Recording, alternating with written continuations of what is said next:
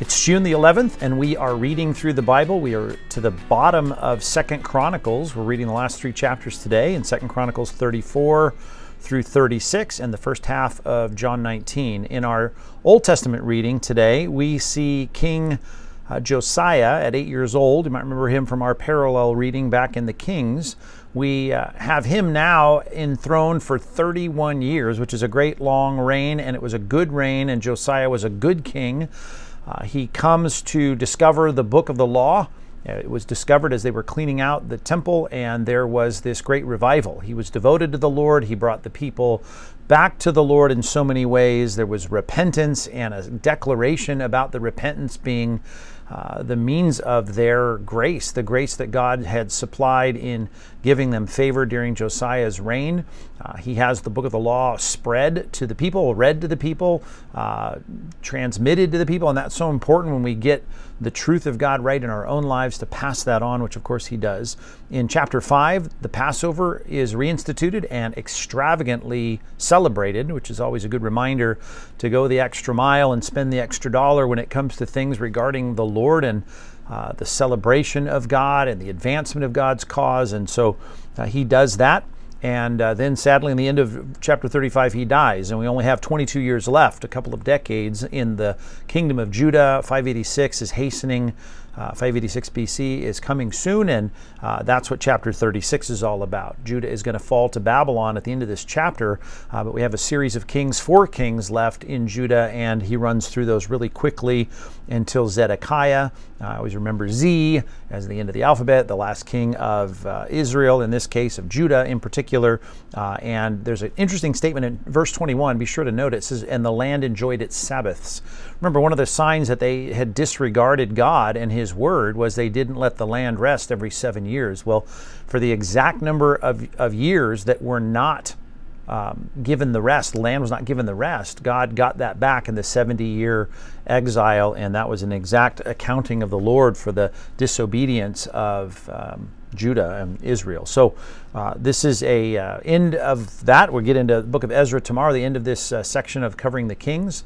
Uh, we've covered a lot of them, 20 of them here in, actually more than that, 23 of them in the book of uh, Second Chronicles, actually 22. Uh, but you can go back and count them. John chapter 19, we have the first half. This is the uh, drama, the high drama of Pilate having Jesus crucified. Uh, he is mocked and flogged and beaten, and yet there's that statement in verse number 11 uh, about the fact that all of that authority over Jesus was granted by the Father. He would have no authority were it not derived authority from God. Uh, earlier in the passage, he admits, and this will be the grounds of his judgment one day I find no guilt in him, and yet he was willing to deliver him over to be crucified. Now, he's crucified there at a place called Golgotha, which there's some dispute as to where exactly that is, outside the walls of the old city. If you go there today, you know the Church of the Holy Sepulchre in Jerusalem is within the walls, but remember those are the Turkish walls. They're not the original walls in the time of Christ.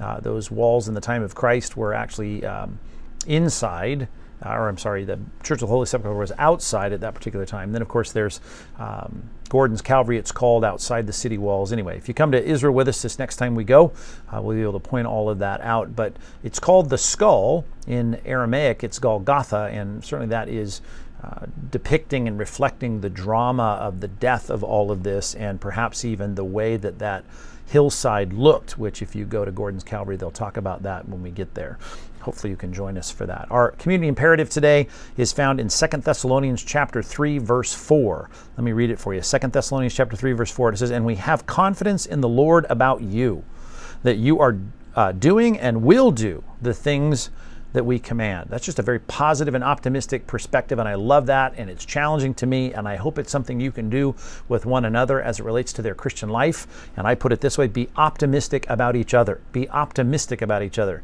Now, we certainly believe in depravity, we believe in sin, we believe in the fallenness of our own flesh.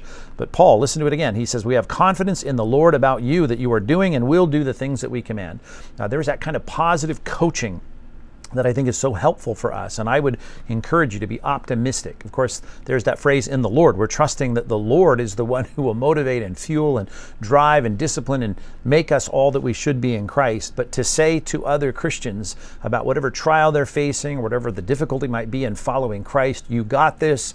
Uh, I trust and I'm optimistic that God will take you through this. That is a biblical and godly thing. So be optimistic with each other as it relates to the spiritual journey, the spiritual life, the progress and sanctification. These are very important things, and I think that kind of positivity is something lacking. And I hope that that community imperative is uh, is fuel for you today. Think about who you might be able to cheer on in a positive way to be all that Christ has called them to be in this world. We'll be back tomorrow, Lord willing, as we continue our reading, starting in the book of Ezra tomorrow and the second half of John 19.